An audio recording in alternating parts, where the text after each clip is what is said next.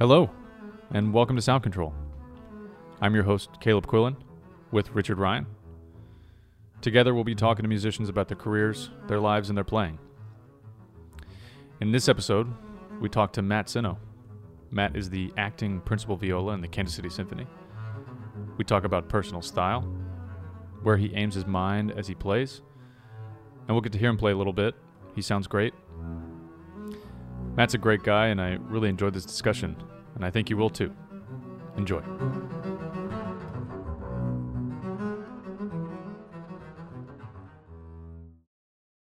Thanks for joining us. Yeah, thanks, man. Thanks for having me. That's Are a you, new, uh, a new thing for me? I've never done this before, so This is your first podcast ever? first podcast. Yeah, I don't usually talk to the camera or to you guys even at work, so it's gonna be nice. We sit on the other side of the stage, right? Especially now, we're not. We can't. We can't talk to anybody, right? Like they can't even. We can get like six feet, but you know, everybody seems like they're kind of avoiding each other. At the So that was the weird job. thing is when we just got back to work with our new COVID protocol and you know socially distanced stage, and then every day I go home and see my wife. And She's like, "So, who'd you talk to today at work?" And I was like, "Nobody." I didn't talk to a single person. I just I went there, did my own thing, and left. Yeah, it's it's kind of strange, like communicating with eye contact now only. You know, because it's like you you feel like you might be rude, but you know nobody can take it personally, right? So it's just Yeah, well, Like, it's what- what you we gotta really do? don't want to talk to anybody. Which a lot of people. it's a great excuse to. not talk to anybody. Yeah, no, yeah, a great excuse. But anyways, um, Matt is our principal viola. A- I guess acting, principal. principal viola Acting principle. in the Kansas City Symphony. Yeah, yeah. So you're an actor as well. Yes, He is acting. I'm not a real. He's a principal he's a great actor. Yeah, pretending principal viola. yeah. Well, you're doing, you're doing a great job, and you've been here two years now. Is it almost Yeah. two years? Or Well, this is yeah, this is the beginning of my third season. is it? Oh man. Yeah. Okay. Yeah. How do you feel like the job has has changed since you got here? I mean, besides Besides the the elephant in the room. Yeah. Yeah. Yeah. Um, well, you know, I came in a interesting time where I, I joined the orchestra as an associate principal viola, and then within a month, uh, the the principal at the time, she she left. She took a leave of absence, so immediately I was put into a um, a bigger role as acting principal, and then she came back later in the season for a week. I don't know if she decided she hated me that much. I don't know what it was. She she just quit. No, obviously it wasn't that. Um, but then she ended up leaving the orchestra. So since I've joined, I've had to take on the role as principal. Um, but I've honestly like I've honestly loved it. I've, Right. it's, been, it's been a great experience for me. Um, Just more satisfying. yeah, you have you have more pressure. I think there's something good about having more pressure on you at work. I don't know. It seems to make me a happier person. Um, and so I've always enjoyed the pressure. And it it's not like it was it's been that much different than what I've been doing my whole life. And my whole life has been music life has been you know, I've been climbing the ladder to this point. So it, it didn't feel like it was out of my comfort zone or I was going to freak out by taking on this new role. I was actually kind of had like a nice, excited uh, nervousness with me. I was I was Mhm. eager to start it Yeah. and to kind of show off your stuff. Um, yeah. So Do- the pressure that you're talking about is is a lot of that internal, or is it? I mean, I know that it's partially because you're principal, uh, right? yeah, it's, just, like the role being you're principal. just in charge of a lot more things. You have a lot Yeah. more responsibility. We have like a, Yeah. holiday recordings coming up this week, and I'm Yeah. I'm sitting there practicing like jingle bells, and we wish you Merry Christmas. And my wife was like, "What are you, what are you nervous for tomorrow?" I was like, "No, I'm not nervous, but Yeah, if, but I, if I come in wrong, on I wish you a Merry Christmas. I look like a jerk. like, like, you know, if I'm in the back of the Yeah. section, it doesn't matter. No one's gonna know, but I, I can't be coming in wrong. So Yeah, that's a nice little. That's a nice thing to have for, especially for those kinds of concerts. Like Yeah. just that added uh, uh, feeling like you're responsible for everybody coming in, even when it's a Christmas concert. You know, as yeah, opposed yeah, to you have to. Yeah. No matter what it is, you have to show up having looked at your music, or at least a little bit prepared. Yeah, right. Or else you, I don't know. Or else I, I would feel nervous if I wasn't prepared. But it's been a good, been a good learning thing for me because now I I know what it means to really show up and learn your orchestra part and hmm and study it, follow your part with recordings, whatever it is. Um, so it's been a good learning experience. yeah, And I also I've just learned that I, I like the role of principal a lot more than associate principal. Oh, right. I very, hear that it's very that's different roles. it's like a harder job in in a lot of ways, right? yeah, yeah, Yeah. What do you feel like was the biggest difference? Just the fact that you have to also Well, yeah. Well, Like, associate you're- principal, it's you're you know, the- it's like you you do the same amount of work, but you get paid less, and you and you still get like equal blame if you mess something up. I mean, Yeah. that's not it, but it's um, how do I describe it? I, I don't know. CJ Chang, he's principal in Philadelphia, and I had asked him right before I started this job because I was subbing there. I asked him like, "Oh yeah, so I'm starting this job. I'm going to be associate principal viola. Like I know you were associate at Philadelphia Orchestra for I don't know 10, 12 years yeah before becoming principal. Like, so can you tell me a little bit about like the difference of the two?" And he just he said he's like, when I was associate, you know, I started off under de Pasquale, Joseph de Pasquale. He was like a legend Yeah. in the viola world. He was older at the time, and he was like, you know, my first rehearsal. I came in a little bit early on an entrance, and the whole orchestra kind of looked at me. And de Pasquale looked at me and he said, "You, like CJ, turn your chair. Like you face me. You never look at the conductor. You only watch me."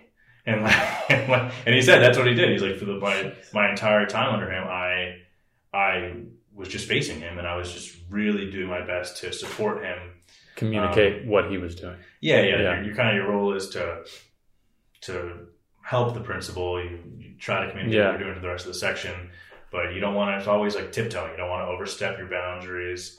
Um, Yeah, talk a little bit about that because I've always, I mean, I've talked to plenty of people about that role. It's it's like because you're trying to communicate what the principal's doing, but also be your own uh, or have your own identity in that chair yeah. because people want you to do both things, right? Like it's yeah, like I'm you sure have every to. orchestra is different. Like some Mhm. orchestras maybe want you to just be equal as the principal, do the same amount of leading and and you know cues with your body and be Mhm. equally involved. And maybe at the time, Philadelphia Orchestra wasn't like that. It was like you just watch the principal, like they're the leader of the ship, and Mm-hmm. and just follow them. And then and then of course when you get to sit up, you know, step up from associate to the principal position, that's a moment where it's like I remember feeling that with Kansas City Symphony when I when I got to play principal it was like it's almost like a weight was off my shoulder because Wow. then because then you can kind of show off your stuff and then then I felt free. It was like okay, I don't have to like tiptoe and make sure I'm doing everything correct. Like I can Mhm. just I can be the one that sets the energy for the rest of the section. Mhm. Um, and I just really liked that role. I like being Yeah. the one that can sit up there and be like, hey, this is our energy. Um, you know, follow me, do what I'm doing, put out at least as much sound as I'm putting out. Um, so I guess that was the big difference for me between associate and principal. I Yeah. feel like uh, in this orchestra we have a culture where, like, the principals are the leaders, but everybody is kind of responsible for themselves, and everybody, at least in the bass section, we've been training our whole life for things like, can you play a pizzicato along with the conductor? Right? Can you come in at the right time? But I remember there's times where I was sitting second chair to a principal, and you know their concept of where to place a pizzicato in relation to the conductor's beat was different than mine. Right. Yeah. And so, like, to me, they're coming a little earlier or a little later than what I'm seeing coming from the conductor. And I had this, like, anxiety where, you know, I tried to, like, I'm going to watch what they're doing, but I couldn't really interpret it very well. So it was like, it was actually worse, me trying to, like, put myself into sync with my stand partner, like, trying, like, eagle eyes on them, watching what they're doing, instead of just kind of relaxing and, and placing it using the eyes are always misleading to me. I just I feel like if I look, besides maybe now having to play so far apart, I feel like the eyes are a little bit more important. Uh, but I always feel like the eyes are misleading. It's always the sound always comes before or or I mean or after what what I feel like I see. It just never seems to be right. It always seems to be a, a sense and and using my ears at that point for things like that. I don't know. How do you feel about that? Is it? I mean, do you watch people? I mean, I guess you have to. The the the one thing I see with using your eyes is just letting the other person know that you're paying attention, maybe, and then that puts you in the same. I've never Yeah. been a big like, you know, looking around what everyone's doing. Yeah, And me I know a lot of people, especially like in school and when you're doing chair music, it's like let's all put our stands like below our freaking ankles so we can look at each other when we play. Personally, I kind of find that a little like eh, I don't even do that. If I if I can just, I mean, first first uh, first off, it's because I want to listen more than I want to watch. Like I want my ears to be fully engaged. But secondly, I, I can see you through my. I, I can see a lot. I can see you through my peripherals. Like I know what's going on. Um, and I know I've, I've gotten like in trouble in the past. Where like, oh, we wish you know Matt was having a little more visual eye contact with us.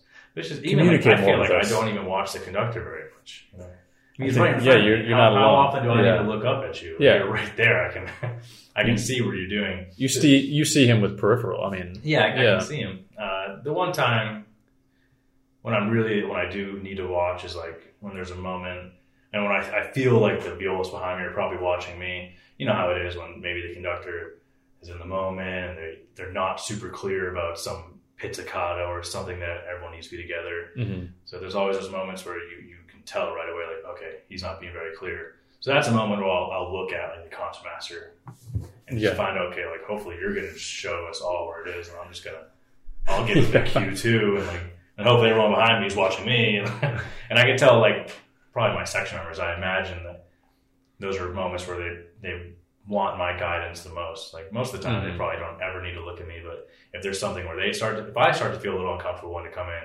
I'm sure they're feeling the same way. Um, so that's that's like when a principal comes in, that's when you need to lay down the law, and be like, hey, we're here. yeah, Even if you're wrong, like you, see, you have some to kind make of some executive decision. Right. Is it? But it's not even to me like the same thing as showing people where to come in. If everybody's paying attention and listening, then I feel like the principal's role is just as much to give everybody in the section the confidence to feel it at the same time. yeah, Like it's it's really hard to play where you don't feel. Yeah. I, I think that that is what causes the tension. You know, the internal tension when you're sitting in the orchestra. Yeah, no, I, I mean, I've had that uh, feeling when I've sat in the back of orchestras subbing, like the first time I subbed with New York Phil. I mean, it was partially because the way the violas were, we were on the outside of the stage, so I was like 50 feet away from the front of the orchestra, so I couldn't see anything, anyways. But even more than that, I couldn't hear anything in front of me. Like there was, I couldn't hear the sound of the violas in front of me. It could have been the stage. I don't know what it was. But I remember I felt really uncomfortable. I was sitting in the back of the section and I was just like, oh my gosh. Like, Felt alone? eggshells, Like I felt alone. yeah, I don't know if I should play. I don't, I, don't know what to do here. Um, so that's something I always think about when I'm playing principal is like, I don't want anyone behind me to have that feeling of nervousness. So I just, I figure I need to play out. Um, encourage people to play out. yeah, you need to. Yeah. You want everyone to come with you. So, and if I'm feeling nervous about coming in on something, I'm sure it goes further back. So, I Yeah. always try to be as welcoming and try to show everyone like, here we are. And even if I'm wrong, That's especially tough on our stage, I feel like, because you do. I mean, it, it is such a great hall, and it's hard to make a bad sound in there, but that, but because you feel so isolated on stage sometimes, especially if you're kind of far apart from your section, you can feel very alone. And so I feel like there are times because you can hear a pin drop in the in the hall, it can sometimes be hard to or or not feel right to play out because you feel like you want to stay behind the sound of everybody else. yeah, But I guess as as principal, you know, you're probably working past that a lot of the uh, a lot of the time in in the hall. I mean, you're just getting comfortable all the time doing that. So Mhm.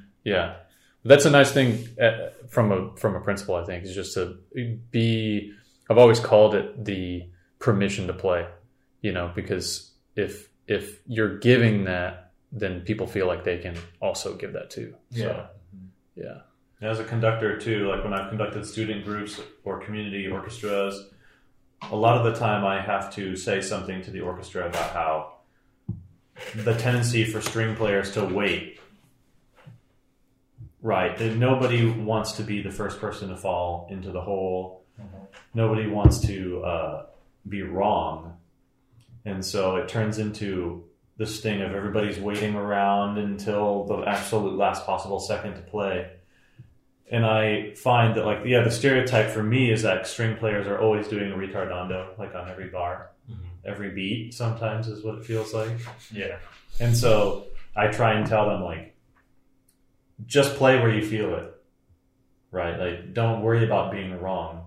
Just like be focused and be in the moment and just play. Now, then I and I try not to go like, you know, Yeah. and and do something tricky with the baton with my hands right before an important entrance. Yeah. All right. Well, we had a conversation. What is that? A week ago now? About Yeah. I guess is that a ca- yeah like that. about style, and I thought, you know, I haven't used that word to describe my playing in a long time. Maybe when I was really young coming up, you like think about genre within within music, style within music, or or it's like an academic thing, style in writing and in music. But how do you how do you how do you explain your style, or what do you what do you mean by style? Is, as in terms of like your identity or your in within your playing. Yeah, well, I don't know. It's a pretty loaded question. It's- It's something I, I still think about a lot too. It's I think it's something that's always changing, and it definitely takes a while to to find your own voice on the instrument. Mm-hmm. Um, like I, I think about, well, I've been, I've been lucky to have a lot of great teachers who are all phenomenal violists. So I think during my undergrad, master's, arts diploma, all those years of uh, studying, I was just trying to copy my teachers. Like they, they would play something, and I'd be like, "Wow, that sounds awesome." I just want to learn to play that just like you, and that's what I did throughout most of school. I would just try to copy my teachers as much as I could, which, I, which I think is a- an important skill. You want to be able to uh, hear something and be able to play it as much as you can, just like that person. Mm-hmm. Um, and then I've also been known to just go into the, the depths of YouTube and just this downward spiral of searching on YouTube. But usually it's just I'm looking for like violinists, violists, cellists, like bass players to you know anything to to just find some inspiration. Um, but recently I've now that I don't have lessons anymore, really since I started the Kansas City Symphony job, I don't have lessons, so I don't have to show up every week playing something for a teacher and, and hoping that they like it. Like maybe I should play it. Like I know they want to hear it. So it's been it's kind of been a freeing time for me uh, in my practice sessions where I can I can just start thinking about well what do I like what what do I think sounds good to me, um, and yeah just how, how can I sound most convincing on everything I'm playing. So I've just been changing that a lot with my my sound. It doesn't have to be before it was always this huge emphasis on like my whole life was like as a violist, play with a big sound, play with a big sound. You need to have a big sound. That's all I you hear as a violist growing up, and I definitely worked on that. I think I have a big sound, but now I'm starting Yeah. to realize like there's a lot more to to viola playing than just having a big sound. There's a lot of colors you can be searching for and different bow techniques, and so recently that's just kind of what I've been doing, trying to find more refinement to my playing and kind of smoothing out those rough edges. So so you sort of uh, separate it in the practice session from the voice of your teachers and then the voice that you have. And how over time have you learned to listen to yourself a little bit more or to your personal voice a little bit more? Like is it is it something is it a conversation that you're having in the moment during practice with yourself of like, okay, I don't have to do that because somebody else did it or I don't have to do that because that's the rule. You know, like one we talk about often is vibrato, and it's like everybody. I mean, I I love, uh, you know, um, people who have great vibrato, and I and I have had teachers who have excellent vibrato, and they vibrate everything, and they make it sound great. But it isn't gonna happen for everybody like that unless you're just focusing on that all the time, and sometimes it gets a little bit uh, like you're you tend to focus too much on that and you get analysis paralysis right Yeah. so how do you how do you go about bending the rules for your own voice without or is that what it's about is is is kind of Yeah. deciding that's what i like about how that sounds that's what i want Yeah, So- well, not having any teachers anymore, you kind of do what you want. I Mm. mean, yeah I felt like when I was at Curtis, it was uh, Diaz, Roberto Diaz has a very specific way of playing where he uses But we did Walton Concerto together, and he, he uses the whole bow on every single note in Walton. And I mean, the whole idea is if you're going to project to the back of the hall, then you need to use the entire bow, uh, which is great. But then I went and played it just like him. I played it for one of my, my previous teachers, Cynthia Phelps. She was just like, What are you doing? She's like, like Why are you using the bow on it, the whole Yeah. bow on every single note? Like, you, don't need to do that. Like this this passage, you're playing by yourself. Like the orchestra's not even playing. So like, why are you trying to play so loud and with this ridiculous vibrato? Um, so, so I think I mean what I found is the more I try to play like other players. I mean, I can't even tell you how many Zukerman videos I've I've freaking seen on YouTube. I mean, he's Yeah. like my idol. But and I've I've had weeks where I'm practicing where I'm like, I gotta play like Zukerman. Like, I, I need to do that. That's the way. This is the way. Uh, I'm sitting there with flat bow hair, like in, out, like as close as I can to the bridge, and trying to vibrate everything. But I just sound bad. I, I just sound like a really bad Zukerman. Like not even anywhere near him. Just I just sound bad. I don't sound true to myself and, and the music that I want to make. Um, so I mean, as I said, it's still like an ongoing process. I'm still like constantly trying to to find new ways to play things. Um, so I guess how do you find your own style? I don't know. I mean, it's good to be able to take in everything you've learned from your teachers. Um, you got to be like a sponge in that way. It's good to absorb everything um, and have all these this bag of tricks, you know, this arsenal of all these things you could do. But at some point, you just have to make your own decisions for yourself. And I like to sing things a lot to myself when I'm practicing. And like, how would I sing it? Is that how I hear the phrase? Like, and I, I kind of just go off that. I try to, I try to hear the, feel the character of the music I'm playing, and then just forget about technical stuff and just see what happens if I just play it. Just trying to really feel that character. Mm-hmm. So that's something I've been working on recently.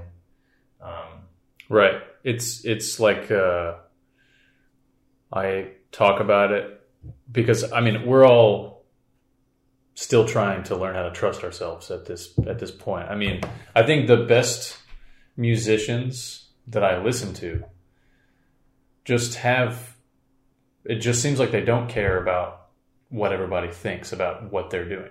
You know, it's just how they want to play it because it's music. It's not what's right or wrong, right? So it's like they learn how to make these decisions, and over time they just trust their decisions, and then they know that they're constantly evolving. It's not it's not ever finished, so they can still uh, they can make these decisions now. This is what I want, and then it's not like it's set in stone, right? So like I think this is something I, I've I've thought about with the audition process, where it's like you feel like because you're playing with so much pressure, right, in, in, in a five minute period, I think that makes you a little less personal. It makes you trust yourself a little less because you're like, this has to be finished on this day. And then there's so many people that you've played for along the way that are like, this works, you know, or like this audition culture of like tips and tricks for like this audition and, uh, and like how this orchestra plays and how this orchestra plays, which is all fake,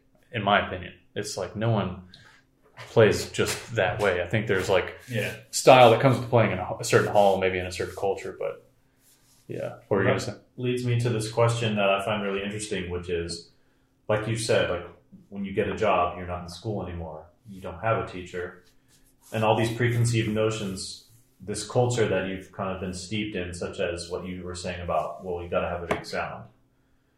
You know, like I think bass is a, similar uh, to viola in that respect. That it's easy to get steeped in this culture of like, have to have a, a huge sound. You have to have a big forte, big fortissimo, big accents, big sforzandos, and if you're not doing that, then you're cheating. And there is some truth in that, but at the same time, like that can't be the be all and end all of your existence. And th- there's a whole lot more out there. And one of the things that I I think is interesting is as you transition from a student into a professional, where is the line between having confidence and belief in your identity as a player versus a keeping an open mind and being able to reconsider those things about your identity because I feel like once you stop saying uh, once you say okay that's it I figured it out this is how I play this is my identity then you're eliminating a lot of your potential for growth, Mhm. right? So, how do you deal with that? You know, two opposing ideas of being open minded and also being like true to yourself. Yeah, I mean, it's something I'm still like always dealing with. I feel like a month ago, I was I was still very much in this mindset where I was like, I need to vibrate everything all the time. I need to play with really big sound, and and then I forget who I was watching. Again, I was on YouTube or something, and I was I was watching. I think I was watching Tabea Zimmermann, and I was, I was watching her play, and I saw she was doing so much non vibrato and uh, all all these notes, like it was, and it was so beautiful. And I was sitting there like, wow, I've always been told that you need to vibrate everything. And yeah, I get it. You need to know, you need to be able to vibrate every note um, and have that technical ability. But you don't need to vibrate everything all the time. Like, it, if anything, it gets tiring after a while for the listener. So, anyways, I was listening to her play, and I was like, wow, I think it's amazing the way she's using the bow, and, and she's not vibrating all these notes. So that's kind of like a month ago. That started to get me thinking, like, oh, maybe I should try a little bit of this. Like, maybe I don't need to be so stuck in my ways, which I've been told to play this way for so long. Um, so I don't know if that's really answering your question, but I think it's uh, there's also a, a second part of this, which is you know every bass player uh, who has encountered Ed Barker just thinks it's. I mean, for the most part, it's just incredible, like what he does on the bass. I mean, he sounds like an upper string player. Like it's almost like his ar- his arpeggione recordings. Like it could, like his his interpretation is like world class. Anyways, but he's built physically in a cer- in a certain way. Like he is like six four or whatever. He's six two, and he has huge hands. Every finger is like this, you know, this wide. It's like two of two of my fingers, and he plays the bass like it's a violin. And so for years, and I and I still see this with the bass players. People are just trying to sound exactly like Ed Barker, you know, because it's your teacher. But and I, and I don't want to. I don't want to, you know, send the message that people shouldn't ever try and mimic their teacher. Like it, it is incredible to to be able to mimic. Like it is something you need to be able to do, like you were saying earlier. But sometimes the physicality of what they're doing is just not possible for your body, Mhm. just because of the the the mechanics of your hands, mechanics of your your arms, or physicality, I guess yeah, your biology.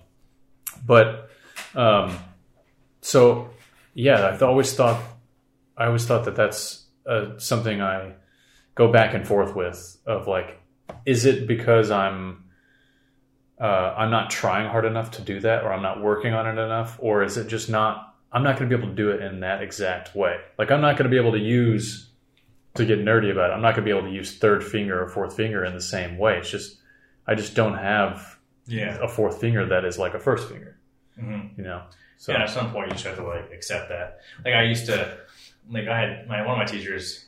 He, he could play without a shoulder rest, and he played like a 17 inch mammoth viola with no shoulder rest. mm, And I always thought that was like really cool. It was Yeah. always like a thing in like the upper string world. It's like, wow, people who don't play with shoulder rest, like they're badass. Like, Yeah. I used to think that growing up. Like, wow, that's really cool. It's like, okay, well, like that teacher didn't have a neck. Like he literally was just like it was just face and then shoulders. So maybe he could play with no shoulder rest, but I cannot. yeah, right, So right. I just thought that it's not in the cards for me. I never knew to play with without a shoulder rest. Mhm. Um, so yeah, so, and that kind of goes along with the same same lines as like uh, like I'm sure same thing in the bass world, like fingerings. Like you get like in Brahms sonatas or whatever you're playing, it's like there's these fingerings that it, from a kid it was like, oh, well, you have to do that finger. Like, you have to go on the G string for that really awkward note because that's tradition and that's what everyone Mhm. does. But like now I just don't care about any of that. I like, and if I, I had like my teacher Toby, there'd be times I'd go in, I'd play something on the D string. I'd, I'd change strings for one note, and he, he told me one time, he's like, "Well, man, I saw you change strings for that one note." And uh, you know, if I had to do that because I couldn't do the other fingering, I'd probably just stop playing. Like, Oh my God. And I mean, it was it was pretty funny. Like I was laughing, but, but yeah, like, like I said in my in my YouTube searches, I sometimes I'll find like the same piece I've always played and been doing these fingerings forever because I'm told you have to do that fingering. And I heard recordings recently where they were doing completely different fingerings, things I never thought of, things that are a lot easier in Mhm. first edition, and it sounded amazing. I'm Yeah. like, why, why don't I just do that?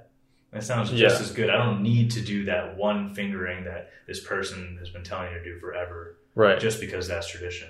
hmm Um, and like I know from a lot of my bass friends, uh, they all a lot of them started like Eugene Levinson, hmm and I felt like that's what I always heard from them. Was, you know, it's kind of like that's kind of that old school way of teaching. Like there's one way. Yeah. There's it is one way school. to do excerpts. There's one way to to finger these pieces. Like, Yeah. and if you're not doing that, then you're wrong.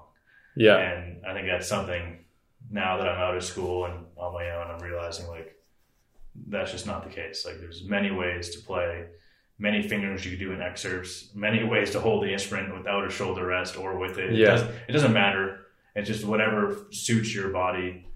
Um, Yeah. And and and this uh, this goes right into what we talk about next with which is being convincing.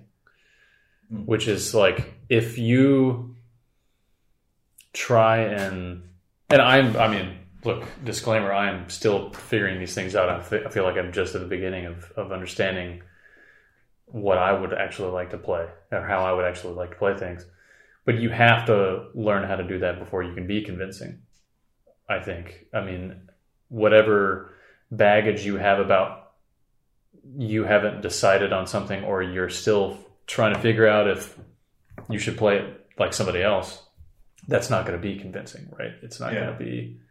So do you have do you do you have like technical things about about being convincing or is it like just all down to like your well, musicality? I was lucky uh, because I, I did tell you with Toby Appel, and one of the big things he stressed on me from the beginning, which is my first year at Juilliard, was that you need to, in anything you play, you need to approach it in a way that you're playing it for someone who's never heard that piece before. Mm. Um, and I thought that was like a really interesting thing. Um, so he's trying to say like you can't over exaggerate anything. Like you need to make all your musical intents very clear and clearly show the phrasing, or else it's just they're going to be confused in the audience. It's, it's kind of like I don't know, like an author if they're writing a paragraph or something, like they need to use periods, commas, exclamation points, question marks, whatever it is. They need to put these in the paragraph, or else it just becomes this long run-on sentence that it's just a bunch of gibberish. Mhm. Um, so that's something I, I he taught me to always be thinking about when I'm approaching a new piece of music is like, okay, where am I going to put in this period? Like, is this the end of the phrase, or how am I going to show the audience that this is not the end? This is just tailing into something new. Mhm. Um, so I always thought that was that always helped me when it comes to being convincing. Because if you're not convinced yourself in what you're doing, then I mean, it's not going to come across to the audience. Um, and then something else uh, that's been helping me, and I've been thinking about recently, um, is I well, I did these master classes one time in Austria with like this viola legend Thomas Riebl, and I'll, I'll never forget. I was playing like Hindemith Opus 11 4 Sonata, and there's one variation in there that I can't exactly remember what the German says, but it's something along the lines of like very bizarre or like weird. Like this variation is supposed to sound like that, and I I didn't know what the German meant, so I, I just played it for him, and I don't know, I played it like whatever. However, I Sounds was, good. However, I was feeling. Yeah, I was like, that sounds good. Yeah, sound. Yeah, and he just like stopped me. He's like, "What are you doing?" Like he's like, "Do you know what the German means there?" I'm like, mm, "No, like I don't." And he told me he's like, "Well, it's very bizarre. It's weird, and um, you know, you're not playing like that at all." And then before he had me play it again, he was like, "So, like now that you know what it means, like how are you gonna play that? Like how are you gonna? What are you gonna do to make that sound bizarre and funky?" And I started like saying all this technical, you know, BS. I was like, "Oh, well, maybe if I just don't vibrate this one note, or maybe if I if I do something with the bow." And he just like he was like, "No, like that's not how you do it." He's like, "You like need to feel that." You need to feel that emotion. You need to be the one who's bizarre and weird. Like Mhm. deep inside, you need to feel that emotion. And if you don't, then it's not. You're never going to be able to do it. And he demonstrating. He demonstrated what he was talking about, and it was like, holy crap! It was like this huge aha, like lights on moment where I was like, oh my gosh, like that. That makes perfect sense. Um, How how do you feel like people tap into that? That's always been something I because I I do feel like it is innate in a lot of musicians. I think that is maybe something that comes more natural to some somebody. They just they see something, they've heard it before, they play it, and then they just they feel it. It's just affecting them. You Mhm. know. How do you how do you tap into that? I, I, it's always been I don't know. I think, I mean, for myself, I think I just had to, you have to take risks and, and in, in your own practice sessions, you need to just, you need to just try it. You need to just, don't care if you feel embarrassed. You don't have to make stupid faces when you play or like, ooh, I'm feeling sad. Like, you, but you need to like, just do what you can to try to feel that emotion. And then stop thinking about all the technique and all the technical aspects of playing. Just like, see what happens if you're just purely feeling that emotion. You play the same phrase and and see what happens. See how your your body reacts to it, how your playing reacts to it. Um, at least that, that's how I do it. I'll take the same phrase and I'll do it like a couple times, like just in trying to make it sound different, trying to cue into my emotions. Uh, I think we're talking about a sense. When, we, when we discuss like why is one performance musical and another one is more or less musical than the than the other performance, what we're talking about is something that we don't often put into words, which is that as a musician develops throughout their life, and maybe some are blessed with, you know, hypersensitivity, uh, but what they're really talking about is like a music sense. Mhm. You know, maybe the same way that like a gourmet chef can understand the nuances and the balances of flavor, whereas most people can just say like, well, that tastes good or it doesn't. Mhm.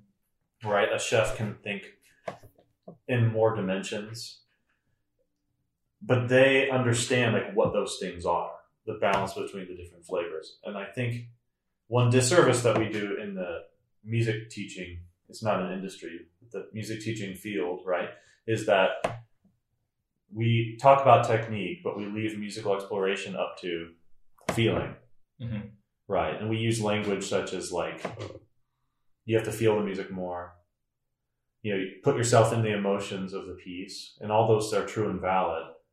But it doesn't always tell students what to do in order to attain that, which is why sometimes I think it takes a long years of experience yeah, for students to develop their like, internal sense of, of what constitutes musical playing. And I think you hit on it a little bit when you were talking about in the second performance, you were much more sensitive to the harmonic direction of the piece, the contour of the line, and where the resolutions were in the cadences, and, and other things like where the sequences were going. It, and those are all things that are like pretty complicated to talk about with students because there's so many micro events happening Mhm. in each measure or in each part of each measure. And in pieces like Bach where the harmony it's unaccompanied, so the harmony isn't really there, it's implied Mhm. harmony.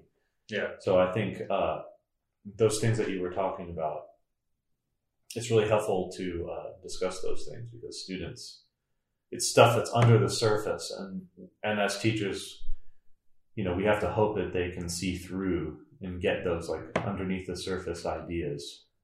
yeah. Um, but th- they're very hard to communicate. Like I said earlier, you know, it's, it's part of finding your own style. Like I said, it, it takes time. Mm-hmm. It's something that takes years and years before you start to find your own voice. I think on an instrument, um, and I'm sure as a teacher, it's like, well, the student needs to have the technical foundation, right? Like, yeah, if you if you don't if you don't have those technical abilities, um, you don't know how to use the bow properly to make different colors, or you haven't spent time trying to figure out how to do different types of vibrato, like wherever it is, then okay, maybe you'll have a harder time being able to just right away switch gears and play something with a totally different sound. So yeah, so you need to you need to be able to do it. You need to have all those tricks in your arsenal. Um, but yeah, but uh, Do you remember a time in- in your career as a student where you started to feel more in tune with what constituted musical playing? well, I think I was always kind of one of those. I feel like there's well, at least when I, I used to think there was like two types of musicians, right? That's what people talk about. Like, oh yeah, that person's super musical, but they don't, you know, they're not very technical. They play of tune. Or like the opposite, that person's really technically proficient, but they're not very musical. Like you'd always like yeah, always those two. There's always those two those two types of players. If Mm. those are the only two. Yeah, Um, and I think growing up, I always thought of myself as someone who was naturally pretty musical. Um, I mainly, I mean, I would just sing things a lot, and I would, I was always like thinking of phrasing and how to make things, you know, more musical. But I, I thought I lacked technique. So usually when I was growing up, like that's all I practiced. I was like, oh, I got the musical stuff down. Oh yeah, I have that down. Like I need to, I need to practice my technique, like scale, scale, scale, stuff like that. Um, and and maybe that's true. Maybe I was more of that type of player, and maybe someone who is uh, maybe that doesn't come as easy to some people to just be able to feel something and just go like you were saying based on sense and, and produce it. So I guess maybe there are those two types of players. Maybe you got to find out which category you're in. No, we we've talked before about how musicians love, or well, humans love to just categorize things like that, and it's like we talk about all. I, I used to, I, I have been guilty of using the words. Oh, this is an extroverted. I'm more of an extroverted player. This is an introverted player. But it's like, what does that mean? And it's not like every extroverted player is the same. You know, some people are just brutes and it's annoying to listen to, right? And some people it's extroverted and you're just like, wow, it's just so convincing. So it's never those two things, or like this orchestra plays this way, like we were talking about earlier. It's never that simple, but we just love to just because it it makes it a little bit more easy to think about, I guess, in our yeah, you know mm-hmm. our that is possible to be Lizard brains. technical and musical at the same time, or that, or that, like you said, the concept of like, well, I'm a musical player, so if I can just learn how to play in tune, I would be unbeatable. yeah. Versus like the idea, like you, no, actually, you still need to develop musicality, yeah, and and it's a skill that you have to learn how to speak that language. you have to work on. And like I said, I thought I was like a musical player when I was a kid, Mhm. but I, I played very square. And I had a teacher tell me that one time. Was like, yeah, it was some audition. He was like, he was like, man, you play like a Toyota Camry. He's like, he was like, he was like, you have all the parts, engines working fine. You can get from destination A to B. hey, they're reliable, man. They're Oh, yeah, reliable. very reliable. Like he's like, but but I want you to play like a Ferrari. This is what this guy says. Like you are such an ass. But like and then looking back, I'm like, well, he's, he's kind of right. I was playing like a yeah. reliable Toyota Camry. I wasn't taking any risks in my playing at all. It was just it was just technically proficient. Um, so maybe maybe that's what he was trying to tell me all those years ago, and why I didn't get into that school. I used to think musicality was like if I played as loud as I could and used a lot of vibrato and then like headbanged a little bit, Mhm. that that was what musicality was. yeah, You know, uh, I still like that sometimes. that, like just Yeah, headbanging is- passion. You know, That is passion. but feeling passion is not the same thing as communicating passion. Yeah. right? Like caring a lot. That was a mistake that I made in my undergrad. I thought that like if I tensed every muscle in my body when I played, that it would convey some like musical tension. Yeah, yeah. And Yeah, uh, instead, you just get injured, yeah, and the audience would feel tense as well. you just feel you just feel exhausted after like ten minutes of playing. Yeah. And then everyone in the master class is like, "Yeah, seems like you uh, should practice some more." yeah. Yeah. Well, our uh, I think our last topic is uh, what are some mistakes you have made in your career so far, or in school, and what have you learned from them? If you want to get into this, this Oh, is God. something you don't need to get into. Alright. Yeah. I won't go into too much detail. Yeah, yeah. It could also be like, do you have any advice? Like, if you could go back in time and give yourself some advice, what would you? Yeah. Oh, but that's a well, you know, there's there's been a Yeah. couple things that I've done. Mhm. I've said. Sometimes I'm trying to sleep at night, they just like creep into my mind. I'm just like, why did you say that, you idiot? Um, so, I mean, what I, I mean, it was, it was pretty much I, I just not realizing how small the music world is. When I was when I was younger, I like I don't know if my ego got in the way, but there was times where I, I said things to whatever my superiors or mentors of these institutions, um, in not such a diplomatic way, and this like really rubbed people the wrong way. Um, and it's just something I, if I could, could have gone back, I'm like, well, for, I probably would have just bit my tongue and not said anything. But if I did need to say it, because I felt strongly about those things, but I, I probably should have gone about it a better way and not just tell them like this orchestra drummer freaking sucks. Like, like, I probably shouldn't have done that in front of the entire school. Yeah. Um, but I did. And then, and then, like I said, the music world is really small, and that's something that it still follows me around. I mean, like when I was auditioning for jobs and stuff, I felt like there was this preconceived uh, reputation of mine that was going around. They're like, oh, Yeah. next thing you know, it's like, well, we don't really want to hire this guy because I heard he's an asshole, and like you, and you don't you don't want that. I I think that is I, I mean I did the same thing. I think it is also just that if you don't grow up in the world with the mentors early on, like I, I went to public school. I went to I grew up in a you know middle class home. I, it just wasn't I wasn't surrounded by this type of culture, Yeah, especially when you same. go to NEC as a freshman. You're like, what is this? And then you don't realize as an 18 year old that this is you're kind of running yourself like it's a business, but you're not going to be in business till later on.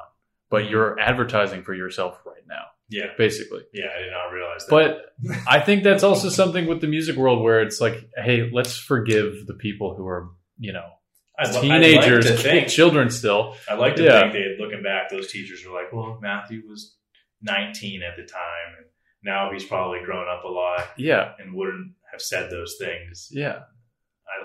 I, I, I'm hopeful that's what's going on. oh, it's exactly the same. Exactly the same. Well, I think it's Yeah. you know when you're a musician, oftentimes to become successful, you have to have pride. You have to have some sort of ego.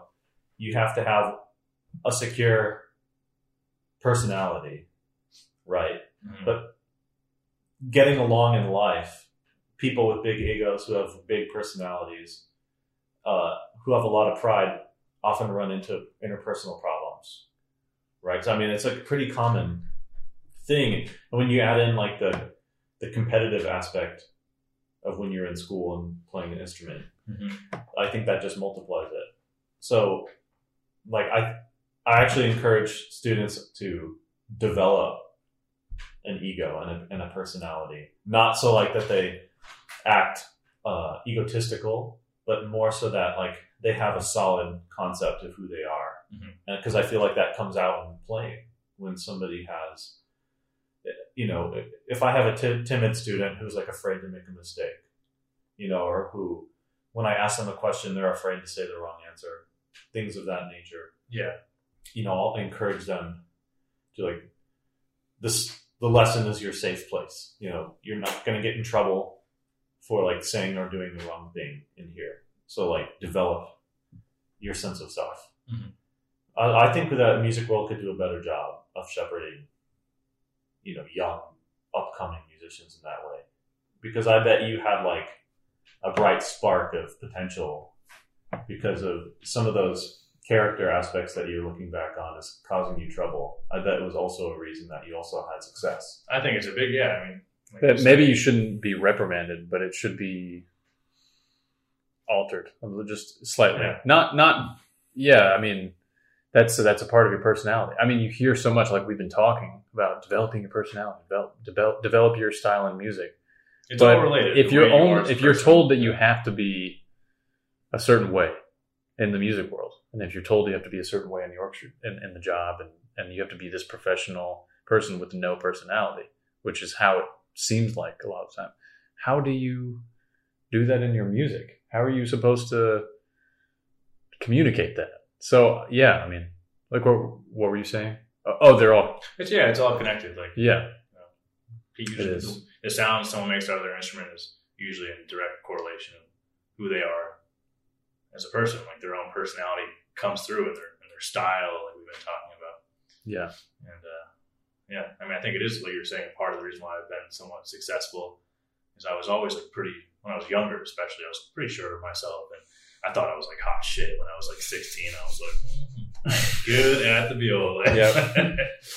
but yeah, but it also got me into just a couple times. It's not like I was going around being like this huge jerk. Oh, we know the all we know the of- rap record, man. We know the we've got it all listed. Well, what about you, Caleb? Do you have any uh, thing mistakes that you made, or you know, looking back? Hey, this is Matt's time. This is Yeah, no, no. Oh, sorry. I want to hear. I want to hear about. We're, this. we're running out of time, fellas. It's getting late. yeah. How long are we on this on Yeah. this thing? um, mistakes. I mean, I, I it's similar to Matt. I, I think I just uh, I don't know. I was a teenager with too much testosterone. It's not like I'm. It, you know, it's funny saying that being only ten years uh, later.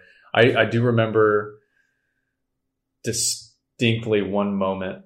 Uh, I was at this this bass camp, and uh, I'm not going to say anything about the bass camp or, or who was there, but I, I played, and I wasn't. I didn't like how I played, and I was maybe 16 at the time. But there's this. I mean, it's just a room full of professional bass players, all you know, pretty famous bass players, and so as a kid, I'm like, I didn't like how I played, so I you know you don't know how to react at that moment. You're like and you just do it in the most wrong way that you can because you're 16 and somebody asked me about something and they were like why did you do this here? Or how do you how do you they were basically asking me to get me to like understand what went wrong in the performance or like how it went wrong. And i was like oh i just didn't care very much about it which is not true at all.